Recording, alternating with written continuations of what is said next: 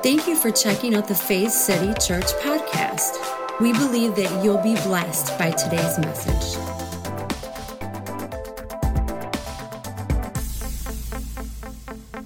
All right, let's get started this morning. We've been sharing in a series called Unstuck. Say Unstuck and we're going to wrap that up this morning. We've been looking at different ways that we can we can separate from, uh, we can become unfastened from old ideas and, and ways of of thinking and doing, modes of life. Have you ever realized in the walk, we could say the walk with God, but we could also say just a walk in life that you've had maybe ideas that have changed and shifted as you've grown.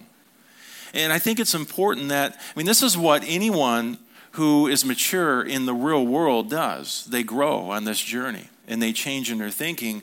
I mean, don't you think we should do that in Christianity as believers as well? And so we can't be afraid of change. We can't be afraid of things shifting. What do we do? We always keep our center point, our anchor. The anchor of our soul is Jesus Christ, right? So as long as He's the center of it, we're okay. But sometimes we get a little scared. We get scared to ask questions. Let me tell you something. In this church here, you can ask questions.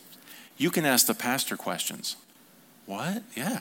You can come to me and go, Pastor, um, I don't know about what you said. And I'll say, Well, what do you think on that? And we can have a discussion. Because guess what? I'm not locked into anything. Now, there's things that I hold dear to my heart that, are, that I believe are true. I believe in the death, burial, and resurrection of Christ. I believe it symbolizes a brand new creation bursting forth since the resurrection, this new way of life. I believe in the tenets of faith. But sometimes we get so hung up in doctrinal issues that we'd rather argue and argue and argue. And have you ever noticed this? When you argue, usually you're not changing the other person's mind, you're just ticking them off.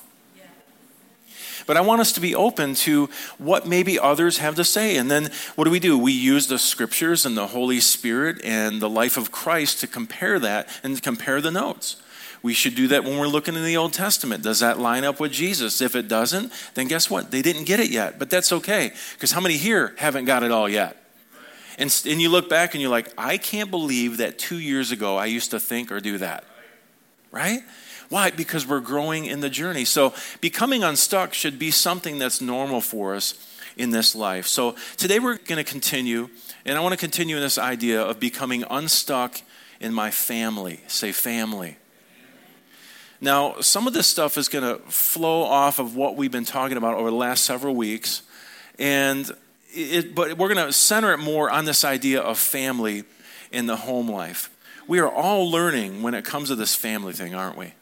How many could say that I, am just continually learning when it comes to this family thing? And if you don't have a family yet, that's okay. But even if you're single, you came from a family and you have to at least go see them on the holidays, right? Or vacation. So it's learning within this family structure, this family realm, to become unstuck.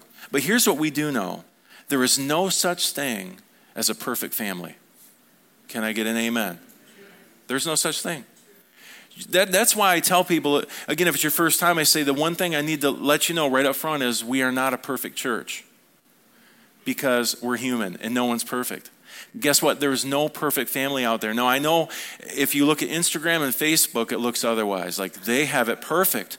Their kids never rebel, they never have to discipline, they just have ice cream and campfires all year long. But that's not the truth because there's no perfect family. And if we're to be totally honest, the truth is this all families are dysfunctional. They are. There's maybe varying degrees, but all families are dysfunctional. And it feels bad when you get stuck. I mean, when you are stuck as a family, you can feel a lot of anger. Maybe you feel frustration. Maybe you feel disappointed in someone else in the family, or maybe you feel let down, or maybe, just maybe, we're holding a grudge. All of this happens when we feel stuck in our families. We've all probably had this in the past, right? There's maybe someone in our family who has done something to us and it's offended us, and so um, you know it's really grieved us. Or, or check this out, maybe we were the offending party. How many know that we aren't perfect? And so there's these offenses that can come, and we talked about that last week when we talked about unstuck in my forgiveness. These offenses have an opportunity in family, and I'm telling you what, I know every single family deals with this because there is no such thing as a perfect family. But I do believe this that the Heavenly Father doesn't want us to live life being stuck in our families. So there's a few things I want to go over today, and I want to keep it brief. But four main points of what we can do. How do we become unstuck when it comes to this family thing? Number one, establish everything on love. Establish everything on love. The Apostle Paul says this in Colossians 3, verse 14. He says, above all, say above all, so above anything else, look at this, clothe yourselves with love. I love this terminology, just even this analogy, this idea that every day when you wake up, for most of us, how many put clothes on? My God, that's a lot of hands not up. That's scaring me. Um, we all put clothes on, but he's saying, clothe yourselves in love. So cover yourself in love. Make sure that when people see you, like, wow, you're wearing a really nice love outfit this morning. That looks great, right? Are we clothing ourselves in love? He says, above all, clothe yourselves with love, which binds us all together, look at this, in perfect harmony. Now, that word perfect actually could mean this maturity. It's growth to maturity. So, what it's saying is when we choose to clothe ourselves with love, it binds us together, and then we grow in maturity, in harmony together. I don't think we can talk enough about the importance of the foundation of love in our family life. In fact, that should be the very foundation of our life. Have you noticed? I've even had people call me the love pastor because I talk about love so often. But I believe that love has to be the foundation of our lives. And so, if it's the foundation of our lives, then it in turn will be the foundation of our family life. And so, everything should be built on that. It should move through that. It should uh, have this progression towards love. And when we do that, you'll notice that your actions will change. How you talk to your spouse will change right? How you treat them, how you talk to your children were changed. Because love does something. When you're aware of it and when you begin to saturate in it and you begin to allow love to flow through you, you just make different decisions. Um, because love is about benefiting others, not yourself. And so it totally shifts the paradigm of your thinking, and you start to say, hmm, maybe there's some things in my life that I haven't been operating or walking in love. And so, again, establish everything on love. In 1 Corinthians, the Apostle Paul's talking, and he's talking about these great things like if he had faith to move a mountain, and if he knew all the mysteries and he had all the knowledge. But he said, if I don't have love, I have nothing. Did you catch that? If you knew all the knowledge there was to know, you could speak in all languages, included languages of the angels. You had faith that could literally move mountains. I mean, that's pretty outstanding stuff, right? He's saying, but if there's no love present, it means nothing. Nothing at all. So it's so important that we build a foundation of love in our family. So establish everything on love. Number two, create an atmosphere of trust. Create an atmosphere of trust. Now, I believe this is a really big deal. Most parents probably know what it's like to have the trust conversations with their kids, right? How many know we, as parents, we want to trust our kids? You ever had that conversation? You're like, listen, son, I really want to trust you. Listen, sweetie, I really want to be able to trust you. But maybe some things had transpired, and so there's mistrust now. And a lot of times it's easy as parents to say things like, I, I, just don't trust them. And I think it's important. Like, if your kid's 16 and you can't trust them, maybe don't give them the car keys yet. Don't walk by faith because I got to drive on the same roads, right? So maybe don't do certain things, but how do we build that trust up? See, when we think about this, the first thing we think as parents is I need to trust my kids, but often it's the other way around. Have we thought about this? It works both ways. How about promises that have been broken?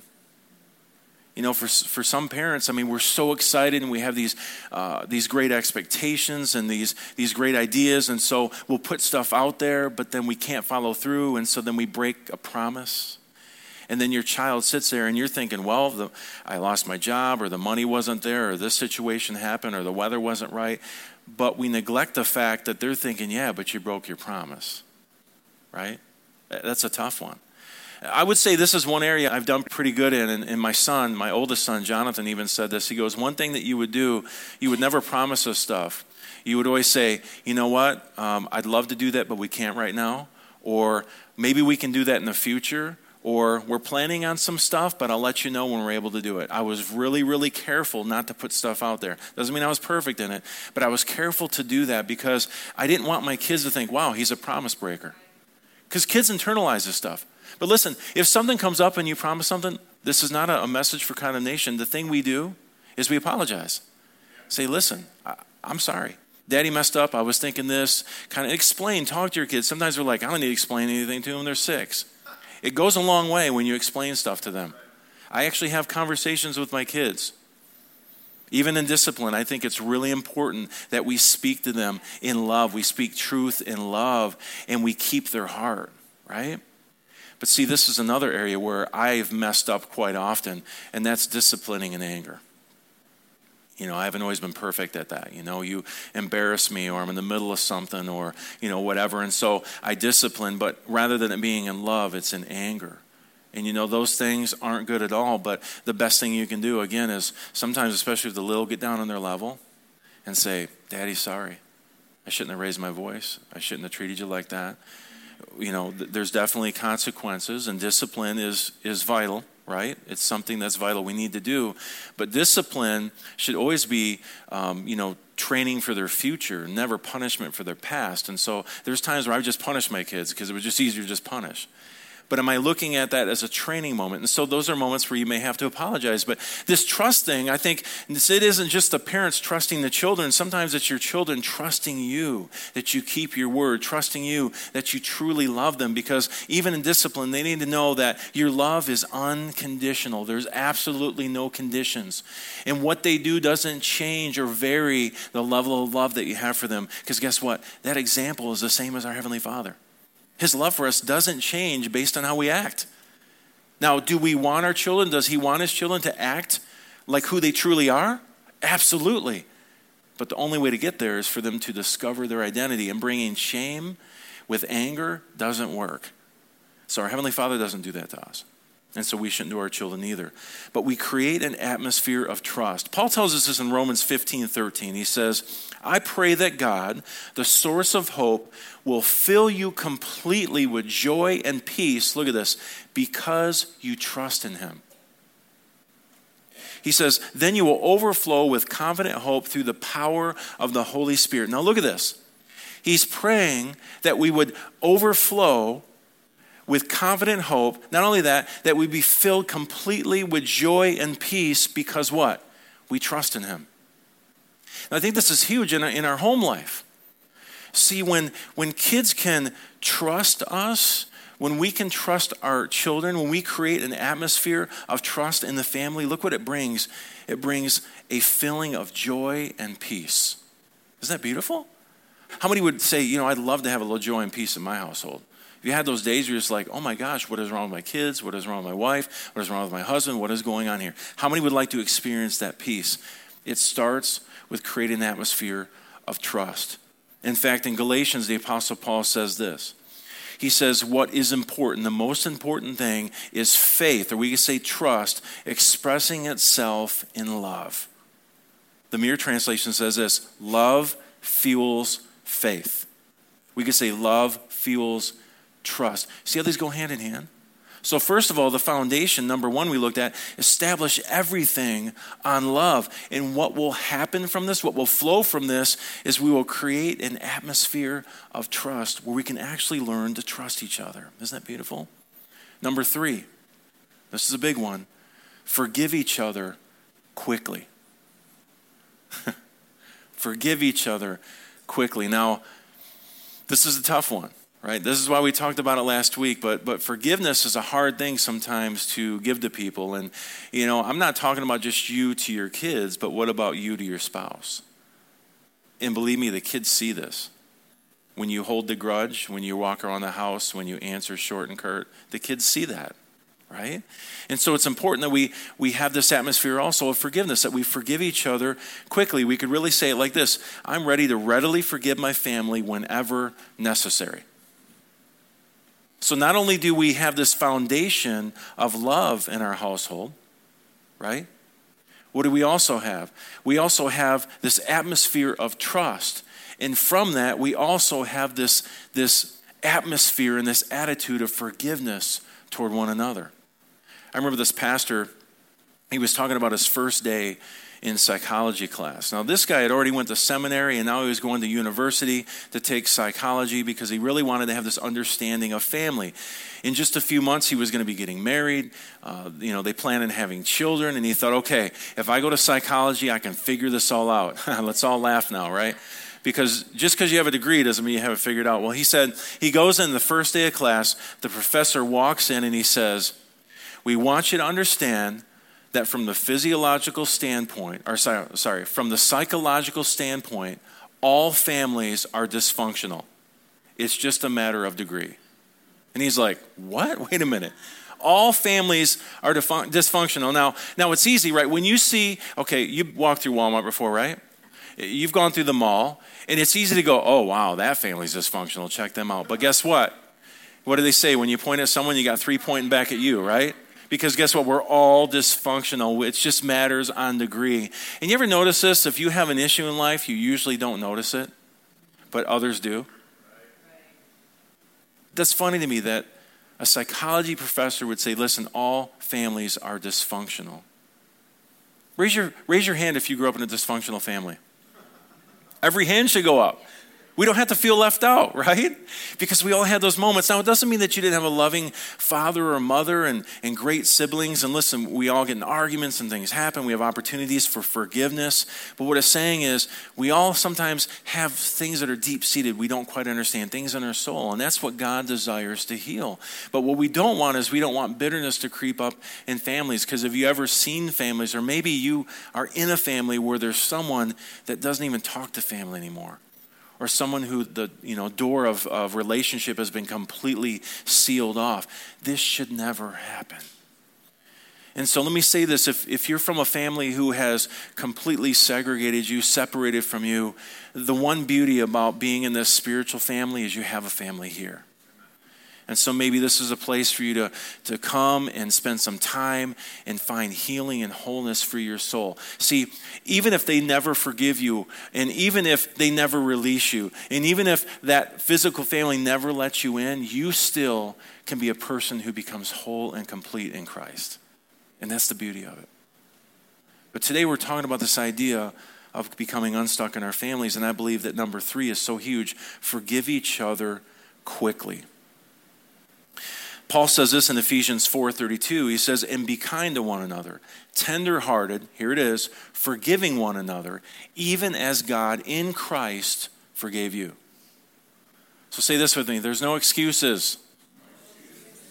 See, when we, when we hear this idea of forgiving others, I think for some of us, we say, oh, How can I even do this? How can I even you know, conjure up enough power to forgive this person that seems impossible to me? We need to realize that we can forgive one another because God in Christ has forgiven us and the greater one lives on the inside of us. And so the Spirit's always moving us forward, right? He's always moving us to a place to say, walk in forgiveness let that person off the hook. It's not just about them, it also lets you off the hook.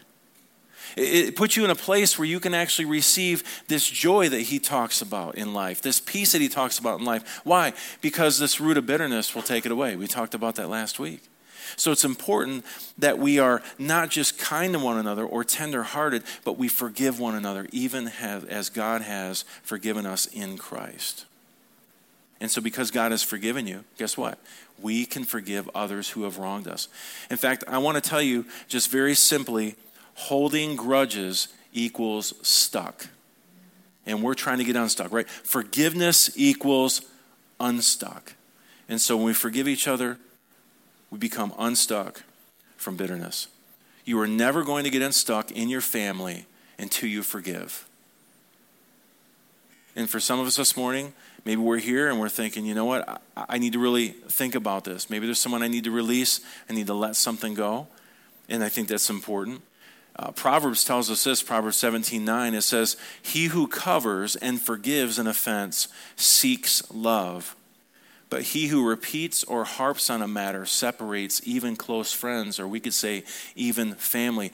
I love what's said here. It says, He who covers. In other words, in a family, we got each other's back. I think that we should feel safe and secure in a family element. They have my back. He says, and forgives an offense, seeks. That word means desires or strives after love. It's so important. Uh, the New Living Translation says it like this Love prospers when a fault is forgiven. That word prospers literally means to move forward, it means to grow. So love grows, it moves forward, it prospers when forgiveness is present. Love gets unstuck when a fault is forgiven. But on the other hand, dwelling on it, harping on it, separates others from us. And then the Apostle Paul says this in Romans. He says, Do everything possible on your part to live in peace with everybody. See, I love what Paul's saying here. This verse is so human to me. Here's the key do everything possible on your part. Wouldn't it be great to just pray the prayer and then everything was perfect? I'm in the kingdom and nothing offends me anymore? right. But it says, do everything possible on your part, meaning you have a part to play. You have a role to play in this. And the role is this I forgive you. And remember this forgiveness isn't a feeling. I've had people tell me, you know what, Pastor, I'm just not ready to forgive. Why? Because I just don't feel it yet. And I'm not making fun of them. I'm just, some people think I have to feel like what they did to me is okay before I can forgive them. Well, maybe what they did to you will never be okay because it was wrong. But see, it's not about that. Forgiveness is a decision to say, no, I forgive you. I forgive you. I forgive you. Maybe 17 times a day. I forgive you. Whatever that takes. Why? Because it's not just releasing them, it's releasing you. It's not allowing bitterness to grow in your heart. And here's the deal you can't control what others do or what they've done, but you can do your part to forgive them. See, sometimes what happens is when people have done us wrong, we actually allow them to put us into bondage. And we don't realize that, wait a minute, I actually have the power and the authority here to not let them bind me up by saying, I forgive you. I release you. What you did wasn't right, but I forgive you and I release you. You may have to remove yourself from a relationship if it's a person that's reoccurring and all they do is hurt and hurt and hurt. You know why do you do that? Because they don't know who they are. People act jacked up because they've lost their identity. They don't know who they are. And so for some of us, it's okay to separate and say, you know what, that's someone else's task in life, not mine, because they've hurt me over and over and over again. But what you can't do is hold on to the offense. You have to let it go for your own good and for your own health. So, are you stuck in your family today because of grudges? These are good questions to ask. Are you stuck in your family because of bitterness, because of unforgiveness? Maybe today could be a place where you let your family off the hook and you offer forgiveness to them. See, don't let a grudge, don't let bitterness or unforgiveness keep your family stuck. So, getting unstuck in my family means number one, establish everything on love. Number two, create an atmosphere of trust. And number three, forgive each other quickly. Now, here's number four, and this is a biggie as well. But this is one thing that we need to do. The other things, I believe, are things that, that we can do. This other thing is what we allow someone else to do. Number four is trust God with my family. Trust God with your family. Ultimately, the best thing that we can do is simply trust God with our family. And you know, you can't control the choices that your family makes. How many would agree with me? But you know what? Rather than worry or be anxious, trust God with your family. The Apostle Peter says, Cast your cares on him, for he cares for you. There's a reason that he tells us that. That word cast in the Greek means to hurl. Have you ever had something so heavy and weighty on your soul that you literally felt like you had to physically pick it up and cast it on the Lord? Well, do that. He says to because He cares for us. And listen, you can't control everybody all the time. Husbands, you can't control your wives. Wives, you can't control your husbands. Parents, you can't control your kids. You ever had those days? We have those days almost all the time, it seems like. We say, What is wrong with our children? It's like something detached from hearing and brain or something. I don't know what's going on. But what about this later in life? Because, you know, we, we use scriptures like train a child up in the way they should go. And when they're older, they won't depart from it. And so we're like, wow, that's just a promise. And so we do our very best. And then all of a sudden, they move out and they're acting completely different. And so we go, wait, what just happened? What just happened is life. You can't control people you can't control their choices. Now, when they live in your house, you can. And this, as a parent, is what I'm really learning how to do. How do you let them make some of their own decisions? Because if their whole life is you saying, nope, you're doing this, and you control and steer with that heavy hand and thumb of life, eventually, when they move out, they're going to do their own thing. I've been there. I moved out at 19 and said, all that stuff you said I can't do, guess what? But then I found out it wasn't as fulfilling as I thought.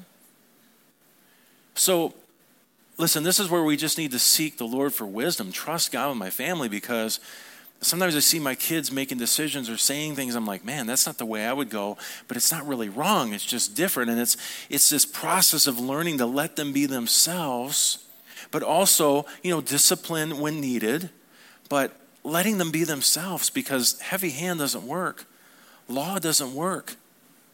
I've seen way too many families. You know what? I grew up in church and it was pretty heavy handed. And, you know, we, we had all the scripture verses to how to raise kids and what you do and how you do it. And you know what? I could probably count on one hand any of those kids that are still in church or have any relationship with God or their family. It's really sad.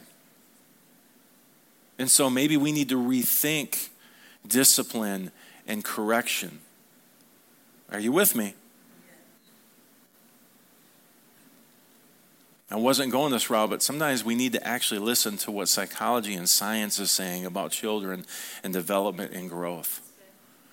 Listen, you can't just pull one scripture out of an Old Testament and say that's the way to do it. They didn't have all the knowledge we have now.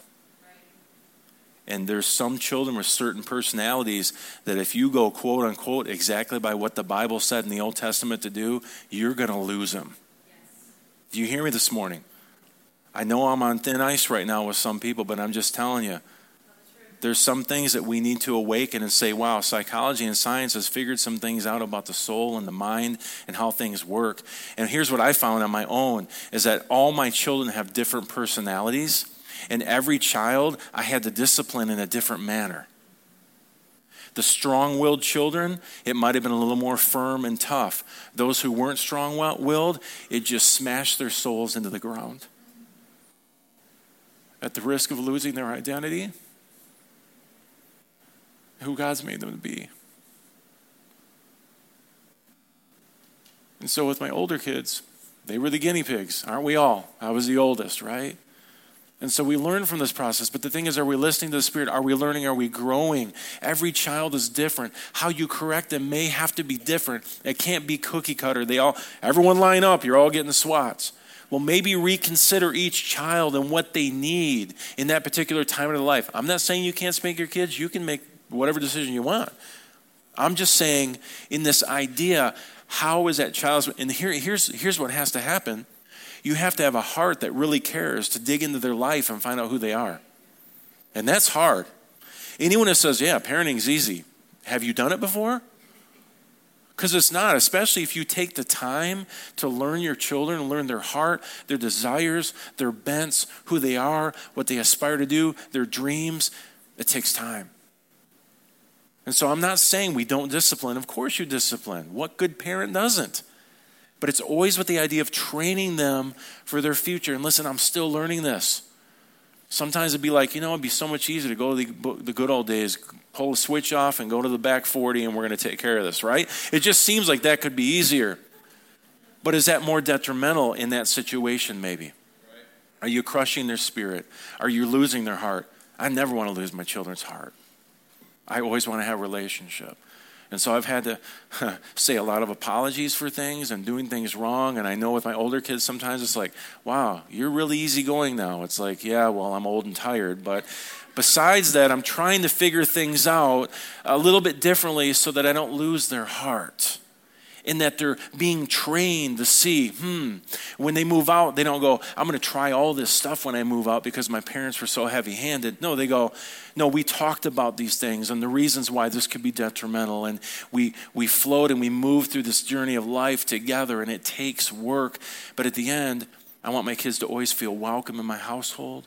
I want them to always realize that we build on a foundation of love that, that we always had forgiveness, that there's a trust factor there, that they can trust their dad. Because there's times where I've had to tell my kids, I, we would have this whole conversation, especially in the teenage years, where finally, after this whole conversation of why they thought it was better, I would just say, Do you trust me?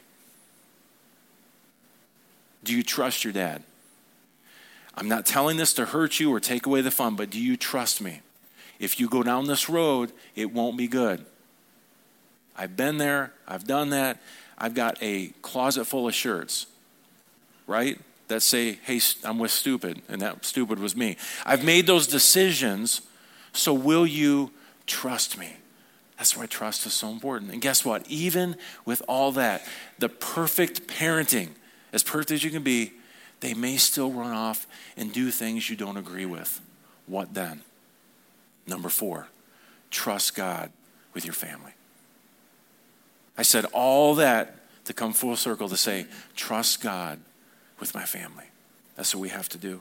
Sometimes when there's nothing else to say, you felt like you prayed every prayer, just trust God. Put it in His lap, put it in His hands, and say, God, you take it.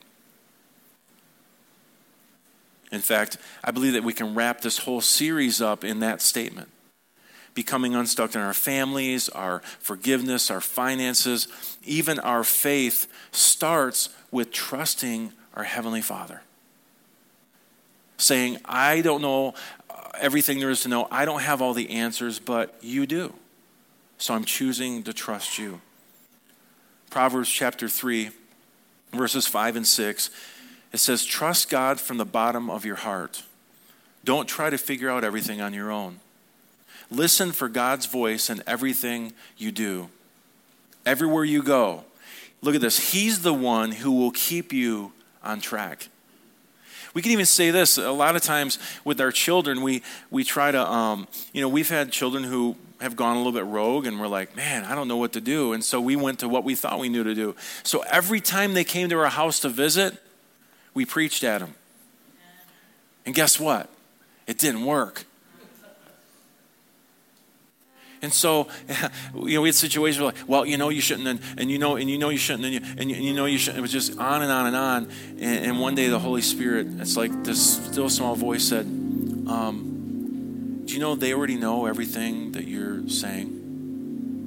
It's like, huh? Everything you're saying to them, they already know. They've heard it for years. just love them. What? But I got to correct. I got no, just love them where they are. That was hard. But it worked.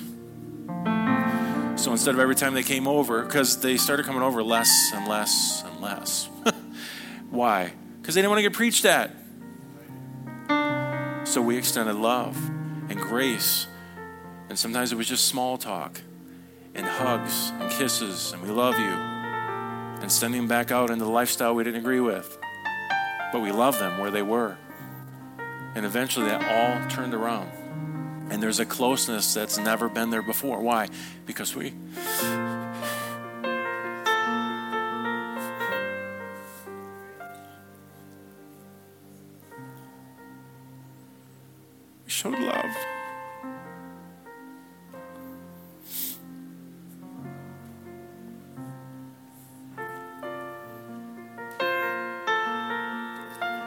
says here, He's the one who will keep you on track. I think many times we need to say, Father, I trust you. You're going to keep them on track. Hey, Bubba, I get a tissue, please. Thanks, bud. Should have had a stack up here. Listen, it's not too late to build relationship with your children, your siblings. Sometimes it's a matter of just saying, I'm going to love you where you are. Does that make sense?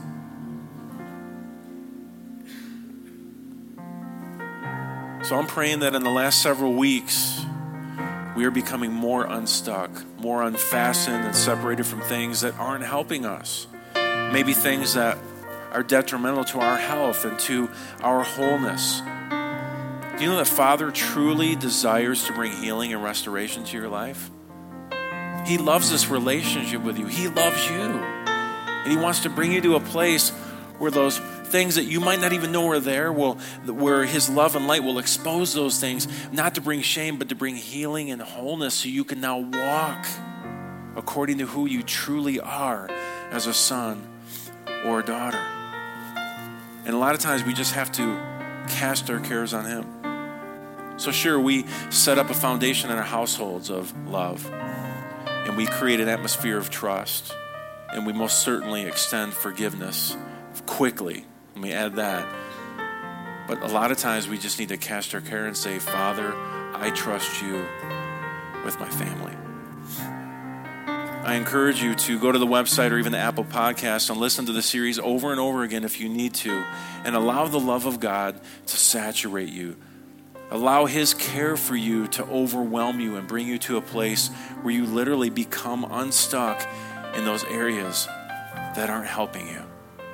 Amen. Was this good this morning? Listen, I, I get emotional sometimes, but you know, when God moves in your life, it's hard not to when he moves in relationships and he restores and he heals, it's hard not to. And my plan wasn't to say any of that this morning. I believe a lot of this today is because there's someone here who needed to hear this.